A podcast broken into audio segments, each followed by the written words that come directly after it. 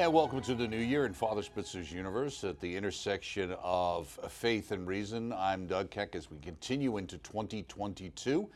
Your questions are always important on this program, so email them to us at Spitzer's Universe, one word at EWTN.com. Check out Father Spitzer's Magis Center website, crediblecatholic.com, and his all new website, purposefuluniverse.com as well. Covers the whole panoply there. The show is also always available on EWTN's on demand channel and our YouTube channel in case you miss any portion of the program. And of course, uh, today's topic is the signs of demonic possession from Father's book, Christ versus Satan in Our Daily Lives. It's available through the EWTN Religious Catalog. And the book of the month for January, interesting book. It's Graceful Living, great way to kick off the new year. Meditations to help you grow closer to God day by day by our own Johnnette Benkovic Williams, of course. Uh, wonderful book. And with that being said, and some flashing lights here in the studio, we're going to turn to Father, who will lead us in prayer to help things off to a good start in this new year. Father. Uh, in the name of the Father, and of the Son, and of the Holy Spirit. Amen. Heavenly Father, we give you thanks for your many blessings to us, the blessing of this new year, the blessing too of this ministry. Please send your Holy Spirit down upon Doug, myself, our whole audience this day, so that everything we do and say will be brought to fruition in your will for the good of your people, your church, and your kingdom. We ask all of these things through Jesus our Lord. Amen. And Mary, seat of wisdom, and St. John Neumann, pray for us. name of the Father, and of the Son, and of the Holy Spirit. Amen. Amen. Thank you, Father. It's great to see you. Happy New Year. I hope you had a blessed Christmas. Happy New as Year we to are technically still I in the. Christmas season, of course. But uh, Yes, yes.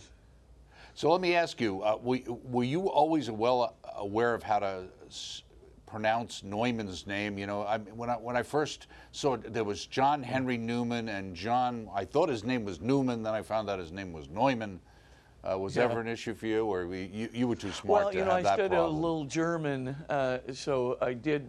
I recognized right away. Mm-hmm. Oh, that's probably a German name, and it's probably pronounced Neumann. But, but um, you know, I, you know, it could have just as easily have pronounced it Newman if I hadn't, you know, known any German. Right. Um, so, you know, that was. Uh, luckily, I didn't find out about him until I knew a little German. There you go. So, uh, otherwise, I certainly would have mispronounced the name. There you go. I appreciate you coming to my rescue on that. Uh, let's get to a couple of topics that happened over Sure. obviously Christmas and, and the New Year's. I thought this Mm-hmm. was interesting. Uh, Elon Musk warns of demographic winter, and this was uh, Yeah. a story that came out of, out of Europe actually. Uh, he said the civilization is going to crumble if declining birth rates continue. I think he must have been watching the show and some of your comments Yeah. recently. Uh, and this is the point he makes. Yet, so many people, he said, including very smart people, think that there are too many people in the world and think the population is growing out of control. It's completely the opposite. And he alludes to the fact that some of it has to do with their misunderstanding or concerns about the climate crisis. Your thoughts? Yeah, yeah, no, I think, uh, you know, he actually said this about five years ago, um, where he also pointed it out. He said, look, there's going to be a population implosion. And I think it's around 2076, if I'm not mistaken, um, that this is going to happen. Uh, but it could actually happen sooner if we bring the population rate down. But about uh, 60% of the countries in this uh, in the in the globe around the world will experience an implosion problem, which will have uh, you know a, a triple dire effect. Uh, the first is that in all developing nations, uh, we're going to see that there are, is so little replacement population. This would be in nations, especially where there is not a high immigration rate. So um, you're going to see that um, uh, because of that, the younger population that's in the group is going to be responsible for subsidizing a much, much larger, proportionately uh, larger um, uh, older population, and so it's going to become an economic crisis both on the individual level as well as straining the social services that uh, government and other uh, NGOs can provide. So this is going to be a big problem for developing nations. Secondly, uh, it's going to force, uh, right now we see in Europe, of course, uh, they're the Gastarbeiters in, in Germany, the guest workers in Germany and so forth. And there's also the, the um, in the United States, of course, we have many, many immigrants that are coming uh, to do agricultural work and so forth here in the United States. And these are going to become more and more imperative. Now, what, the interesting thing that's going to, I mean, we can't do without immigrants. We're going to absolutely need it. And as we approach, right, uh, you know, just asymptotically even um, 2076, those immigrants will become essential not only to our economy, but essential for getting the necessities of life. So it's going to be a, a dire need to, uh, as they say, open the immigration spigots more and more. But uh, of course, in order to do that, you really have to be exceedingly well prepared mm-hmm. with education um, with you know transition um, programs to help uh, immigrants come in and make a good transition with their families, to bring the families over, as well as uh, just bringing over the workers, et cetera. So we're going to have these what are called social tensions uh, and, and, difficulties that are going to accompany the, the uh, economic difficulties and getting what we call the inelastic goods, the necessity goods to the market uh, in those developing countries. So this is also going to produce uh, um, you know, a, a, big problem. Now, mm. the third problem is going to happen in the developing countries because as the immigration spigots open, what's going to wind up happening is all the brain power in these developing countries they're going to be coming to um, you know places like Europe, United States, et cetera, mm-hmm. uh, to subsidize our economies, and of course they're going to be given great incentives for making this move, which is going to deplete these developing nations right in the mid course of development. Mm-hmm. Now, uh, because these so called overpopulation programs are working so well, um, as people become educated in developing countries, the population, of course, is shrinking. So it's really going to cause a concomitant problem in the developing countries, both economically and with respect to their technological and business infrastructure, which is going to be robbed of their educated populace. So this is this is like are you kidding me? Mm-hmm. You think overpopulation is a problem? Elon Musk is absolutely correct. And by the way, you can get this uh, demographic predictions in very well-known journal called The Lancet. Um, it's the top medical journal in Britain, and if you just go to that journal, and um, gosh, I'll have to get you, but if you just put into your Google search engine Lancet population demographics, and then just put um, uh, population implosion 2076. You should come up with the article. Absolutely fascinating, done uh, by really good, credible research. Right. Uh, I think uh, Elon Musk is straight on. He's got no agenda whatsoever. Overpopulation is the myth that people have been screaming it has been for, by the way, uh, for decades. Mm-hmm. And yet, the, the, the, it, it, seems in the United Nations, even in the United States, right, right. the propaganda movement just continues to go on people talking about controlling the population for the sake of the climate, people right. co- controlling the population in, in order to make sure that we don't come into a Malthusian problem. Malthusian problem? We don't have a Malthusian crisis. We got a contra Malthusian crisis. I mean, this is ridiculous. It's absolutely ridiculous. And, and, Elon Musk is right. He's just pulling out his hair. You can tell in that article. He's saying, What's the matter with people? Right. Look at the demographics, you nitwits. We right. are not suffering overpopulation. We're heading right into an implosion problem for which there's going to be very little way out if we do not increase population rates soon, right. very soon. What's interesting with uh, with his uh, his focus on this and is that it runs counter to most very wealthy people's yeah. focus. Usually, you'll yeah. find going way back.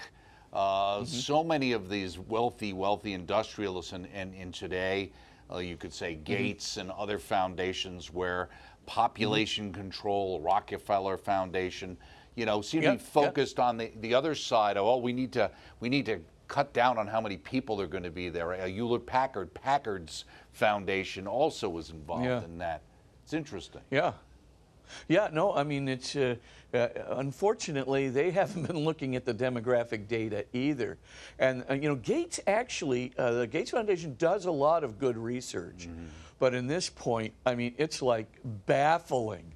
Uh, are you not seeing the obvious here? And so, um, you know, honestly, this is based on really good data. And by the way, like I said, Musk was screaming about this five years ago. A- And so, um, you know, he's again repeating the warning because it's obviously a huge concern. All developing nations will have a per capita drop in income. This is totally unwarranted, but it will have a per capita drop in income across the board by about 50% by 2076 because of the implosion. So just get ready, everybody. This is not, we're not going to escape this lightly unless we increase the population, and that means we can't just maintain a 2.1, um, you know, uh, you know, population. Uh, that that would be, you know, the, the so-called Right. even level. We're going to have to actually go up to about three children per couple. Is probably going to be the the, the necessity. Otherwise, like I said, we will experience problems. And we just can't continue to turn to the developing world because we're going to brain drain them. Uh, we're going to, uh, I mean, of course, we might be a little better off, uh, but we're going to then fall together, developing and, um, um, you know, developed countries will fall together. Uh, in a related story, here here we're moving into January, which is obviously a big pro-life month, certainly on EWTN with our coverage. Yeah, of sure. Walk for Life West Coast, uh, One Life LA, Mm-hmm. the March for Life out of Washington D.C. Hopefully, all of those See. will be able to happen. Um, Mm-hmm. There was an article, uh, I think it was in the New York Times, and this is an article I picked up from from our own uh, Catholic news agency, which pointed out that pro-life leaders say they are deeply disturbed by a recent New York Times investigation that found some prenatal blood tests have alarmingly high false positives for genetic disorders that frequently result in the abortion of unborn children. It goes on to say that the test positive results are wrong about 85% of the time. And this is according to the New York Times. Yet a positive test can result to a death sentence basically for an unborn child. Prenatal testing for conditions such as Down syndrome have been commonplace for decades, as we all know. In some countries, upwards of 95% of the babies who are diagnosed with Down syndrome in utero are actually aborted. But can you imagine that? I mean, it's not only the idea that people are doing this and thinking it's a good idea, even if they're going to have a child with special needs, but that 85% of the time, the information Yeah. they're getting is incorrect. Yeah, no, I mean, uh, if the, I mean, honestly, it sounds just like that good old Nazi propaganda attempt uh, to basically convince a lot of people uh, to have abortions in the quote-unquote inferior classes. Um, you know, instead of kind of forcing abortion, uh, as China did for decades uh, on their population. Um, the, the Nazis used a very crafty method, right, uh, to um, to basically lie to the people about you know uh, uh, genetic defects and things of that nature. And so we've, uh, you know, we're not uh, too different, you know, in some of our established uh, customs. And um, you know, I don't, I, I'm not a conspiracy theorist. I'm not going to say that this is, uh, you know, somebody's plot and some sinister backroom, uh, you know, uh, cigar smoking um, place. But uh, on the other hand, if you've got data like that being published in the New York Times, you know that data had to be available at least two years ago hmm, in the New England Journal of Medicine and with other research factors. Why haven't they stopped using these tests? Well, you know, I mean, because they say, hmm. oh, we don't have another test. But a test that's 85% wrong should not be used. Right, I mean, uh, basically, we should assume that the baby is normal, you know, and you shouldn't be assuming otherwise until you have proof positive, and this test, more often wrong than right, should not be an indicator thereof. So, I mean, we pretty much have a, you know, uh, uh, you know, a case where the test has to be stopped. Uh, and we should be uh, finding some other methods if people want to, you know, to test for that. But I think the assumption should be that the baby will be normal because most of the time the baby is normal. And, w- you know, like I said, uh, this could have been predicted a long while back because when you start having, you know, a greater and greater population percentage that's suddenly becoming abnormal in pregnancy, normally that's aberration, not in, um, you know, the population. The aberration's taking place in the collection of data. That's, you know, that should be the first indicator. Hey, something's wrong here.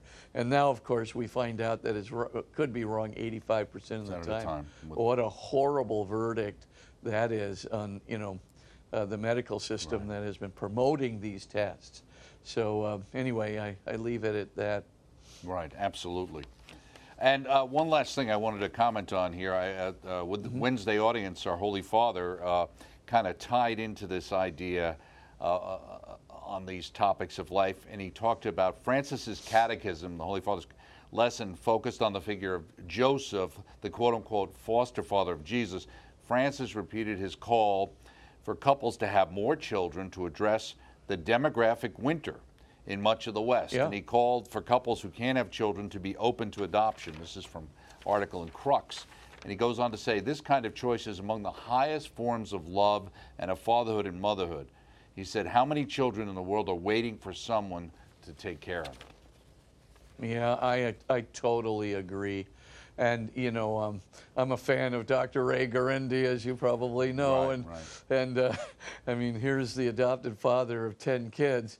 Uh, absolutely, you know, he's not only a hilarious guy, but a wise, faith filled adoptive father. And, and I, I have to tell you that uh, as I look at that and I hear his stories, yes, there is a lot of humor in all of it, and uh, there's a lot of love, but he and his wife, they just go after the, you know, even though they know there's going to be sacrifices, Right. they, through their faith, bring a, an abundance of love for these kids right out of that. And it is one of the highest forms of love. And it's one of the most beautiful things to witness, um, you know, is, is just how these kids, you know, they, they are, you know, they, they, you know, this, this one, one of Ray's kids at one point said to him, you know, well, Dad, you know, uh, uh, you know, uh, do you love me kind of any less because uh, uh, I, I was adopted, uh, uh, you know, or something of that nature. And of course, Ray looks at him and he goes, No. Do you think uh, that I, I love your mother any less? Right, Uh, right. because uh, da da da da. And so he goes on through Right, because I'm not thing. related to her, right, directly. Yeah, exactly, right, exactly, exactly. right, right. So, uh, so he goes through this whole thing, and then the next thing, of course, is the kid looks at him and he goes, shrugs his shoulder and goes, "Okay," goes Yeah, off to play basketball. Absolutely. so I mean, I, I just love it. But uh, you know, there's just there's real beauty, generosity, love, and of course, all built upon the foundation of faith uh, that's there. And Pope Francis is absolutely correct. We do need to have more kids. I think that in itself is a loving act. I mean, right now, you know, to, to think that, okay, let's give up the third child. We need the Benz, you know, uh, whatever, the Mercedes Benz or something. Uh, we need, you know, a bigger house or something. Right. Uh, let's give up the third child or the fourth child, whatever it may be. I just think, oh, resist the culture, resist it at its roots. It's just so utterly wrong. There's nothing better than, you know, you say, well, okay, it's so easy for you, Spitzer. You're a celibate, you know, and that's true. All I could do is hold my little nieces and nephews in my arms. But I'll tell you one thing. I love those kids dearly and their adulthood, and I just tell you, I think it's just the most wonderful thing in the whole world that I got treated to them. And there's nothing better than new life, new intellect, new eternity coming into the world, blessed as it is, with the intuition of God that's inside of them that manifests itself so beautifully. There's nothing better than the, you know, my little nephew Nicholas one day telling his mom, you know, mom, I've been thinking about it. I really love you. And she practically drives off the road because, of course, you know, Nicholas had to think about it. But I mean, it's so endearing. It's so right. It's so meaningful. It so hits at the depth of the meaning of life. And, you know, when you, when you really look at- at that, you know, what could be better? You know, are you kidding me? Some new, you know, car that'll be, you know, Right. all due deference to Elon Musk there, uh, but you know, that you kidding me? That could possibly, couldn't possibly replace what do you, uh, the beauty, eternity, mystery, transcendentality of that creature created with an immortal soul, a child. Now, back in the 80s and 90s, I would have thought one of the major things were, were possessions and people's success. And I'm not saying that's not part Yeah. of it now, but there seems to be also uh, an increased amount among young people, and you'd probably know even better because having spent that time in Gonzaga Mm-hmm. and the work you've been doing, uh, reaching people, uh, young adults and, and, and teenagers, Mm-hmm. in the sense of a, a fear of, oh, the world is, in a sense, is like, this is a horrible world to bring a child into, combined Yeah. with, well, the climate change. I mean, there's a, there's a bunch of people out there who actually think that somehow the world's going to end or become such a horrible place to exist in, in a, in a very near future, which is ridiculous. It's totally ridiculous. Uh, I mean, Musk is correct. The overpopulation folks are totally wrong. We are not at a resource shortage at all. Every single year, we bring new technologies on the market for better and better kinds of grains, better and better insecticides, better and better bacterial control, more and more clean water, better and better irrigation systems for less and less money, new kinds of energy sources, not just solar energy sources and so forth, but the big, big kinds of new energy sources like fusion, things of that nature. They're all coming on. They're blasting. Our, our population has, uh, you know, as, as the population has increased over the last several decades, what have we seen? We've seen that, that the uh, um, per capita income has gone up by a factor of four times in the developing countries. I'm talking in the so-called quote unquote overpopulated countries. They're not overpopulated. Their education level is going up. Their per capita income is going up, et cetera, at the very same moment. They're getting access to all kinds of technologies, uh, these very cheap cell phones that can do so many different things, microloans and so many different levels. It's so sophisticated right now with the computer technology and you know, technology is the solution to the Mal- the so-called Malthusian crisis, right? I mean, you know, Malthus was one of these guys who's actually an English clergyman, Right. uh, you know, and an economist who predicted that, you know, that the scarcity of, of resources is going to eventually cause, you know, disease and so forth and so on, because the overpopulation is increasing at what's called an exponential level, where the population, excuse me, is increasing at an exponential level, and whereas the, the resources are increasing only at an arithmetic level, crisis, crisis, crisis, never happened because technology was the X factor. Technology, not just in agriculture, not just in energy resources, but in computation, in communication, and in education, et cetera, et cetera. All these kinds of technologies have completely not only averted the population crisis, they've actually made all of these factors go in uh, the exact opposite direction from what you would have predicted, uh, you know, on the basis of the so-called Malthusian formula, which has been proven, by the way, for century, for over a century, to be dead wrong. Right. So I mean, uh, I mean, and still, of course, old Malthus is dragged out, uh, you know, like like some hackneyed po- political propaganda statement, you know.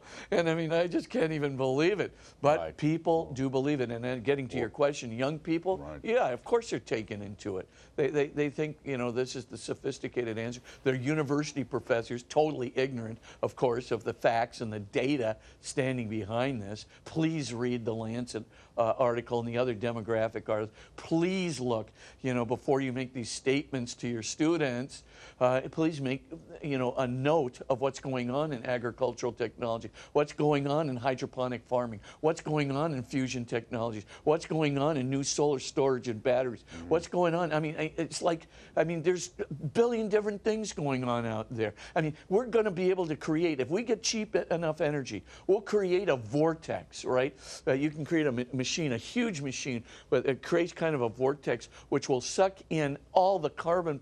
Uh, uh, you know, uh, you know, uh, particles and, and molecules Right, in a right. particular area or region, and be able to reprocess all that carbon uh, into a kind of a clean coal or a fuel. At the very same moment, it'll be pushing out um, oxygen uh, into the atmosphere. So, I mean, uh, I don't think this is, you know, I mean, we're panicking right and left.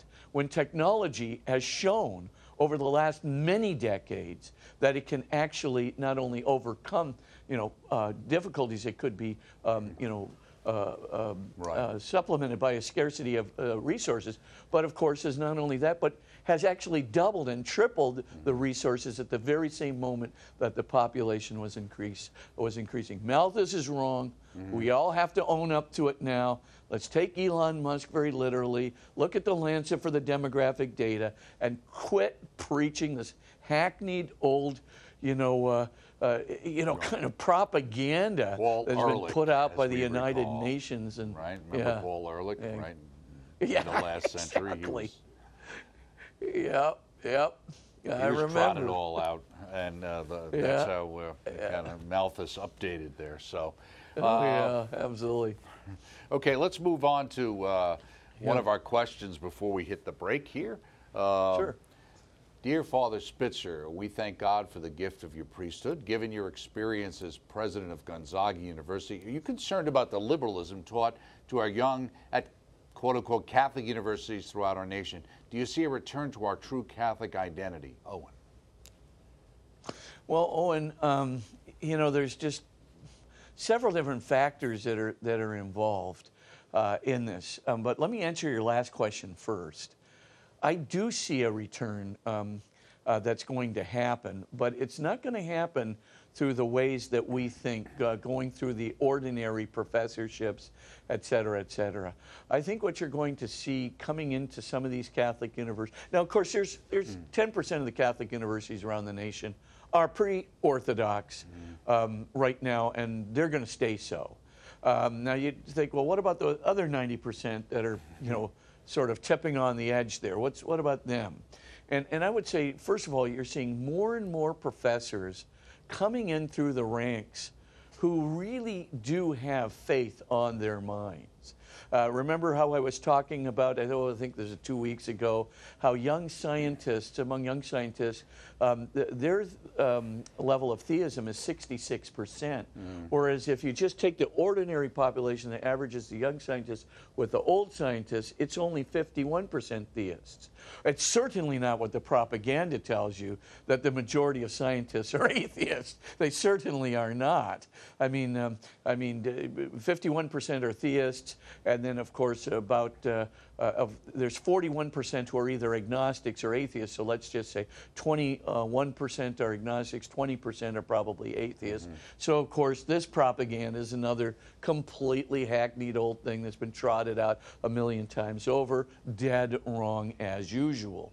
Now the point though that I think is is uh, is key here is that um, you know, people are, are already there. There's engineers, there's business guys, there's scientists. They're coming in, as it were. They're young people, right? They're coming in through the back door, they're coming in through the tenure track, but they are talking about religion. They're forming little groups on campus. They're speaking to the Knights of Columbus chapters on the campus, or they're speaking to, uh, you know, other uh, groups you know, about little faith and science things. So it starts off small, but I, I see it happening al- already. You have groups like the Fellowship of Catholic University Students, and they go to Catholic schools as well as to public schools.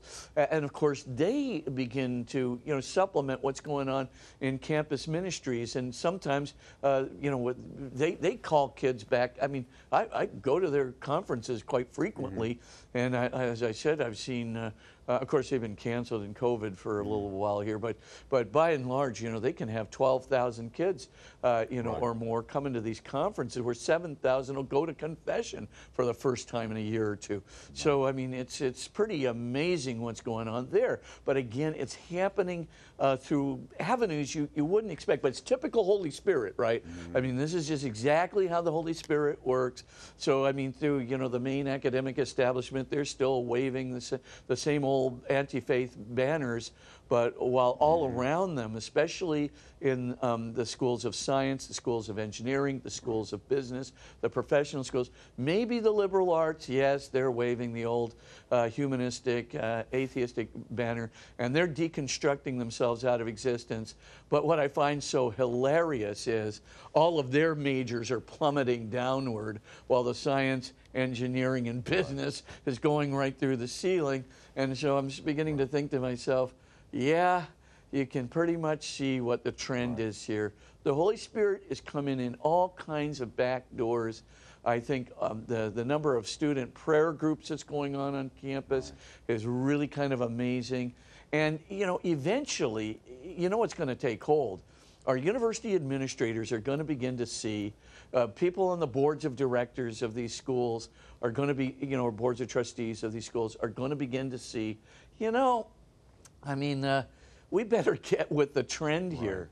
Uh, these kids are actually more religious and more theistic than we are in the main, Right. and we're not convincing them at all. They're just going off and doing their own things.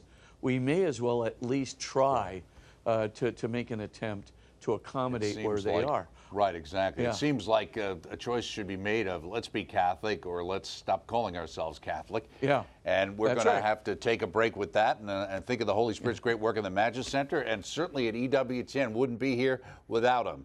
Stay with us. Much more ahead with Father Spitzer after this short break. Thanks.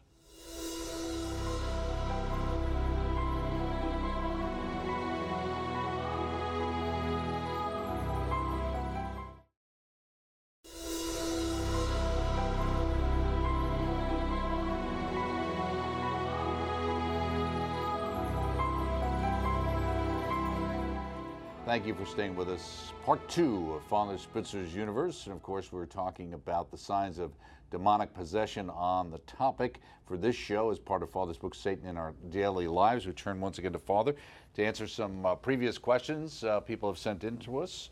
Let's move ahead to another one. Uh, Dear Father Spitzer, a priest friend recently confided in me that he no longer really believes what the church teaches about the real presence.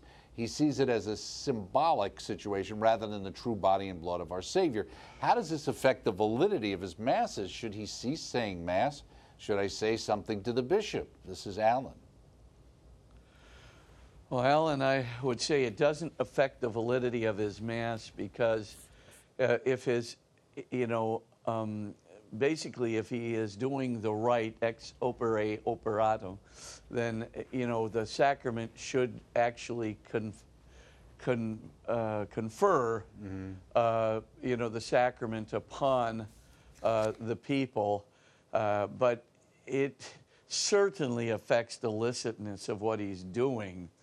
I mean, it is, gosh, I think for authenticity's sake, the first thing to do, Alan, is to suggest to him that he talk to his own bishop about possibly taking some time off of his ministry because um, I, I don't think he should be authentically um, doing this. I, I think it's just wrong uh, to, to basically perpetrate uh, a fraud, not in, in terms of the sacramental effectiveness, but to perpetrate a fraud of, you know, um, of, uh, you know,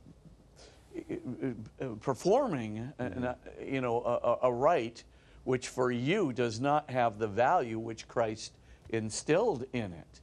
I mean, again, why he has these doubts, um, I'm not sure, but you know, there is a terrific amount of good historical exegesis that has been done on this, as I said, by Johannes Betz and others uh, that really talk about why Jesus intended and how Jesus intended his real presence in the Eucharist. Uh, there is also a tremendous amount of um, uh, you know, evidence in John 6, which I just think is incontrovertible. I mean, if the guy, you know, unless he's just relegated the whole Gospel of John uh, to uh, mythology, I mean, uh, and if he's done that, he really ought to just, you know, why not just, uh, uh, you know, call it, call it quits for a while to his priesthood? Because I don't think he should practice. I, I really don't. Right, right. I think, um, I think that's, it's almost a fraud.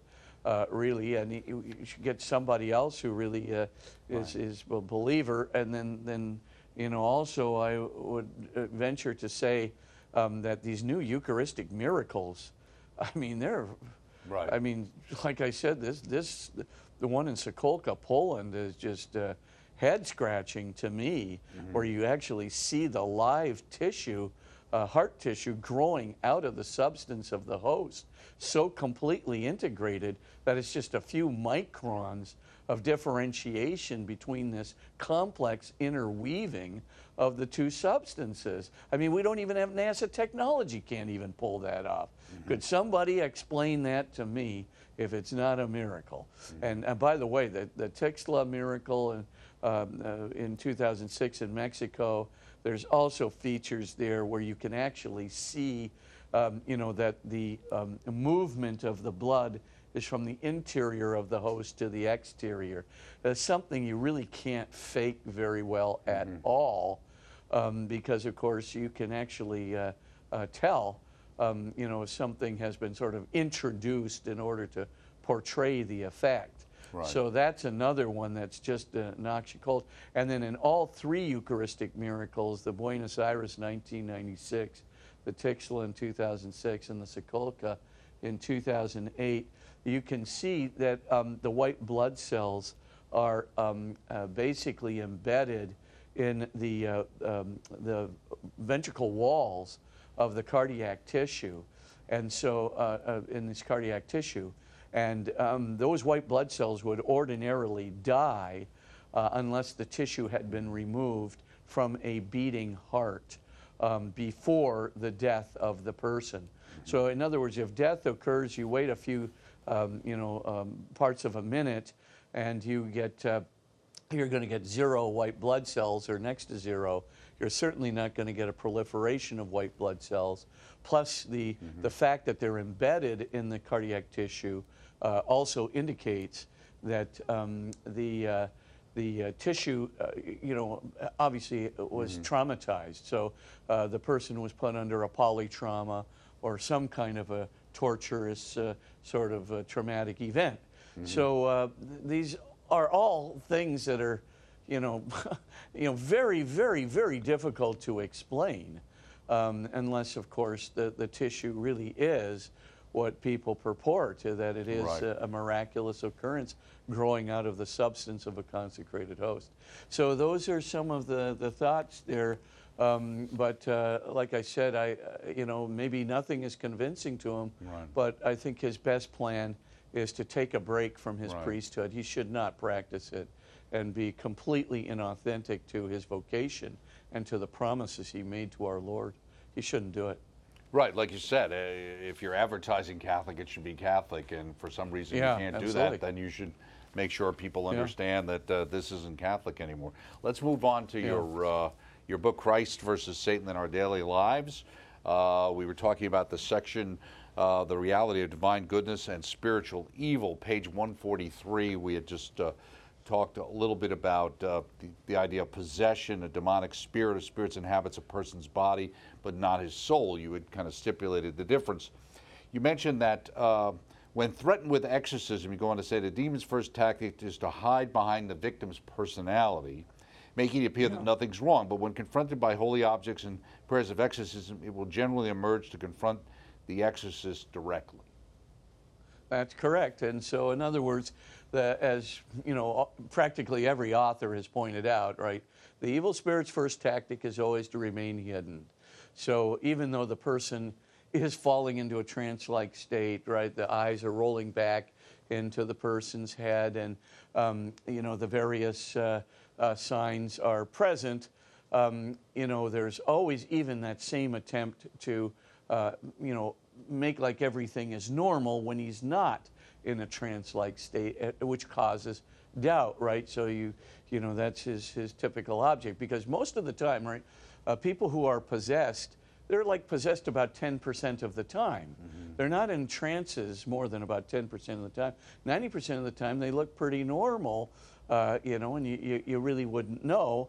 But of course, then you're given the indication that when they start levitating off the bed or religious objects start flying around the room uh, that have no propulsion from any known physical source, uh, right, et cetera, et cetera, when all this stuff starts to happen, then you begin to think to yourself, hmm, you know, there's something very interesting here. Or when your friend who's never studied a word of Latin begins to speak Latin fluently, like Robbie Mannheim, or, you know, when you begin to see that, you know, uh, for example, in the case of Julia, one of the ones that Dr. Richard Gallagher uh, uh, possess- possessions he was present, the, the exorcisms he was president, uh, you know, she's talking on the phone, right, uh, um, you know, between him and the exorcist when they're not even within proximity of her. She knew they were on the phone talking about her case and comes right on the line and is talking, you know, in the devil voice, etc. So the point I'm trying to get to is there are so many uh, paranormal phenomena that, that uh, you know, that are present, um, you know, that you can't explain by physics really. And so uh, because you, you see these things happening, especially the levitations or the, you know, the objects flying around and, you know, the knowledge, you know, that, that these uh, spirits have of not only the exorcist and the psychiatrist, but, you know, of people that, you know, are hardly even known to them. I mean, they, they couldn't possibly know these things, yet they do. Language is unknown. That's what, of course, gives it away. And the devil finds it quite irresistible, you know, when the exorcism rite begins. He wants to fight it. He wants to fight it, and he wants to fight our Lord. And he is a hateful and spiteful person. And so once it begins and the eyes roll back, uh, believe me, the devil comes right out into the open. And um, so that, uh, uh, you know, the person also is really feeling, you know, that, uh, um, you know, that sense of being resisted inside. You can see that, uh, you know, as the trance begins, they are fighting it. Uh, they're fighting the, the emergence of the of the evil spirit. The evil spirit hasn't taken over their soul. The evil spirit is just taking over their uh, imagination and taking over, uh, you know, their bodily uh, functions. Right. And you also talk about here as in well as well about the idea of the difference between possession and what you call severe oppression in that the Yep. latter the demon does not inhabit the victim with the intent to stay so how do you know the difference between those two Uh, because generally, um, you know, there's a difference of degree. Um, you know, the, with, uh, with severe oppression, um, it, you know, the, the, the devil seems to be gone for a, a, a fairly long period of time. There's spaces where he's just not present, you know, and so it, be, it begins to look as if, okay, you know, um, uh, this person is not, and then all of a sudden he's back again, um, and you go, well, wait a minute here, uh, maybe he is possessed. But you know, when you see long spaces, things of that nature, uh, that generally indicates that it's oppression, it's not possession, because uh, if the devil really is possessing a person, it comes out, and it comes out fairly frequently. Like I said, you know, 10% of the time, 90% of the time, he's they're perfectly normal. But then, uh, you know, these things start up almost spontaneously, and the person uh, is not in control uh, when these things uh, start up. So, um, yeah, let me so ask there, you- there really is a difference. I mean, the one in, in some ways, oppression's a little scarier because of the fact that you're saying here that basically opening oneself to demonic possession, you need to open yourself up to be possessed, but you're saying you don't need to do that to suffer uh, under oppression. So how does one become oppressed Well, no, oppression begins, generally, oppression begins with somebody having opened themselves up. Okay. And, and so what happens is, is that, you know, the devil hasn't taken possession of them yet because they haven't opened themselves up completely. I see. So his attempt is basically to try and get in there and to try and, you know, get a So more almost like the early footing. stages, in a sense. It's like the be. early stages. Like if you're using a mm-hmm. Ouija board, there might be some, you know, but the more Yeah. one becomes involved or somehow doing. Uh, or uh, then some- one starts, you know, saying, gosh, I'm getting in over my head. I'm going to confession. Mm-hmm. And you kind of stop mid course and you're starting to go to confession. You start turning things around. Mm-hmm. Now, of course, the evil spirit will obviously want to prevent this from happening, but he's not fully inside of you yet. You have to freely bring him on in. And if you're fighting it, if you're going to confession, if you're doing these things, then of course all he can do then is uh, try to you know oppress you, and then of course the exorcism will help an oppressed person. Definitely will help an oppressed person to stave off um, the uh, uh, you know any full possession, and in fact to stave off the devil completely. I mean, um, and there's a lot of successful um, exorcisms of, of uh, oppression cases.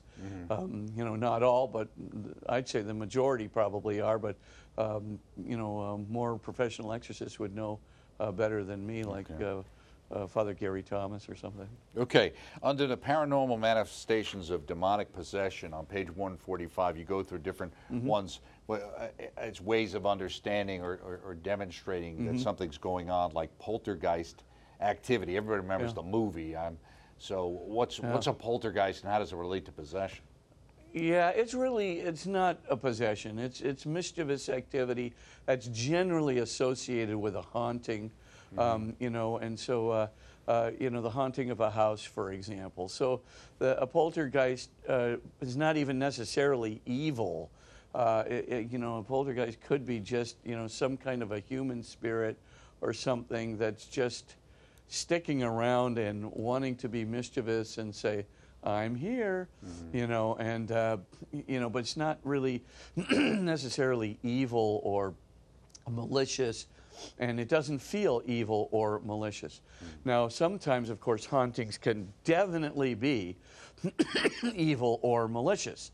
So uh, you can obviously see uh, hauntings where there is a threat to a person or i there is almost a precursor to oppression, right? Where, uh, you know, there's, you know, you, you almost have to move out uh, because it is so uh, haunting in, indeed. Uh, and so, but, you know, basically the, the, the, the mischief is, is in the actual room or the house or the dwelling. It is not uh, necessarily attached to the person. I see. Now, there can be things that look like oppressions that actually happen to very holy people, like Padre Pio or John Vie- uh, St. John Vianney, and so forth. Now, these two, you know, obviously they had uh, an exorcism ministry, uh, the two of them, and uh, the evil spirit definitely uh, you know, uh, didn't like what they were doing, and the Lord allowed, you know, that struggle uh, to happen. Uh, you know, in fact, John Vianney, I would say, was would be bugged, you know, bothered by the devil even banging his bed around, you know, probably 90% of the time, you know, the devil was just there kind of bothering him and, and you know, uh, uh, kind of, a, you know, attacking him, but he didn't, you know, it- the devil was not part of him. You know, the devil was just trying to slow him down, keep him awake. You know, every single hour that John Vianney spent in a confessional was, uh, you know, tripling the devil's work. Uh, you know, so he was uh, uh, definitely, um, uh, you know, trying to resist him at all turns. And we see this happening, right? That the evil spirit actually uh, tries to bother uh, holy people, sometimes on a regular basis like with Padre Pio or John Vianney, or sometimes on an irregular basis, like uh, you know uh, Saint Teresa of Avila and so forth. So we can see you know that that they can be very very obstinate and. Uh, you know, um, and they can be very. They try to be scary, but most of these saints just look at him and basically just, you know, you know, just uh, toss him off as if he's nothing because next to God he is nothing. Right. You know, he's he's a toss off, and. Um, But why, you know, why do you and, think uh, it would be that our Lord would allow that and is permissible to allow that to continue to happen to such a, a holy person like that? Is it for I their if- benefit? Is it Yes, what would be the reason? yeah. Uh, I I think it's the cross is, you know, is always part of the way of Jesus' purification. We need the cross. Lord knows better than any of us how much we need the cross for our purification. Of course, He chooses the crosses that we can handle. So, with the respect to Padre Pio and St. John Vianney, he knew they could handle, you know, the devil bothering them, you know, that they would just toss it off, you know, and, and you know, get right back to their ministry. But at the same time, they could get a very curative, purifying benefit of further detachment from their egos. That's the main thing with saintly people, right? Is detachment from ego. The sensual stuff, um, sometimes with some saints, um, you know, seemingly maybe like Saint Anthony or something, the sensual things, the devil was always coming back to that um, uh, part too.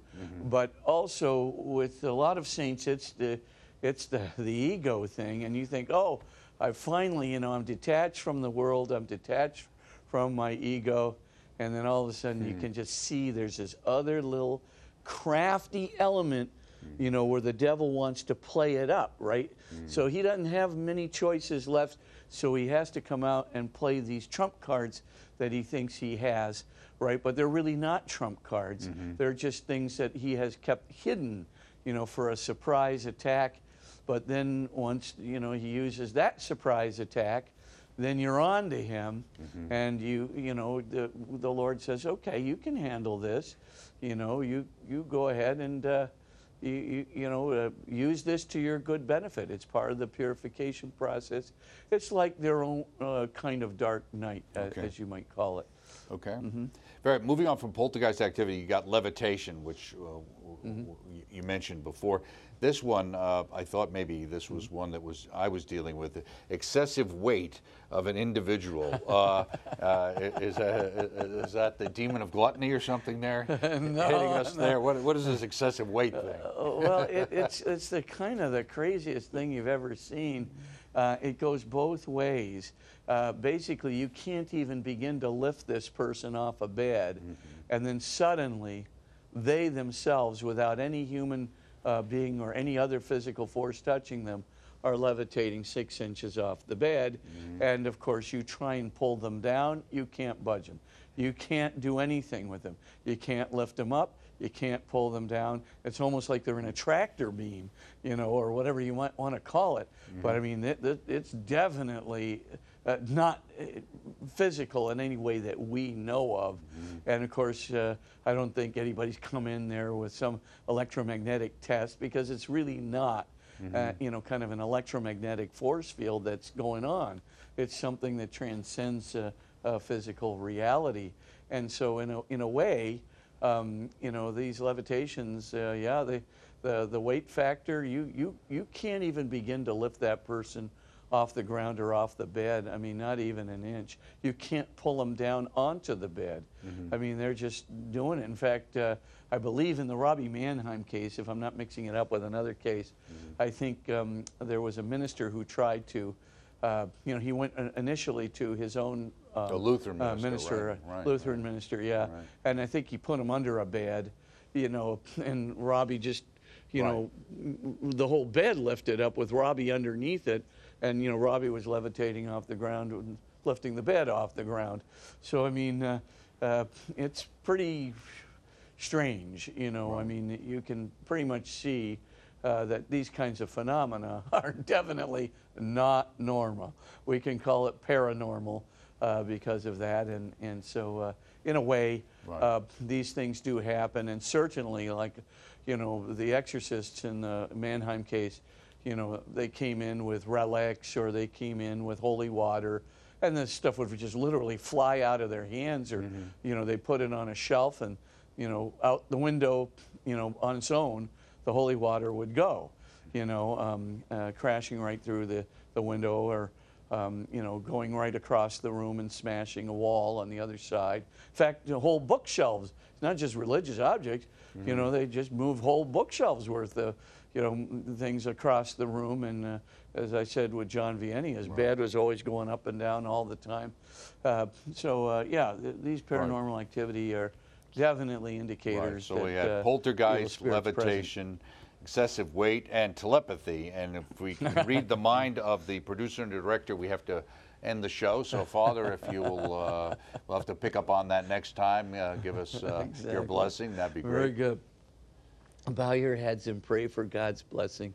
And may the Lord of all love, consolation, and wisdom send his spirit down upon you to keep you in the knowledge of who he is, how he is drawing you to himself through both the cross and your successes, through your faith and also through your purification, so that you might willingly and docilely follow him into the fullness of that light and bring many with you whom you touch. In the name of the Father and of the Son and of the Holy Spirit. Amen. Amen. Thank you so much, Father Spitzer. Stay well. We shall see you next time, and we hope to see you as well. Don't forget that Father Spitzer's books and videos are available on EWTN's religious catalog through in demand and also uh, directly from the catalog. And next week we'll continue with our signs of demonic possession. Uh, EWTN's bookmark. I had a great time talking to John Martignoni about his book Blue Collar Apologetics. You can check that out. Very popular book, and also the Solemnity of the Epiphany of the Lord, live from St. Peter's Basilica in Rome, is Thursday, January 6th, live at 4 a.m., re-airing at 11 a.m. Eastern Time on EWTN, where you can find all things Catholic, and the Solemn Mass of the Baptism of our Lord from the Basilica National Shrine of Immaculate Conception in Washington, D.C., Sunday, January 9th at 7 p.m. You can find everything here inside Father's Spitzer's universe and inside EWTN's wonderful programming mix. I'm Doug Keck. We'll see you next time. Thanks.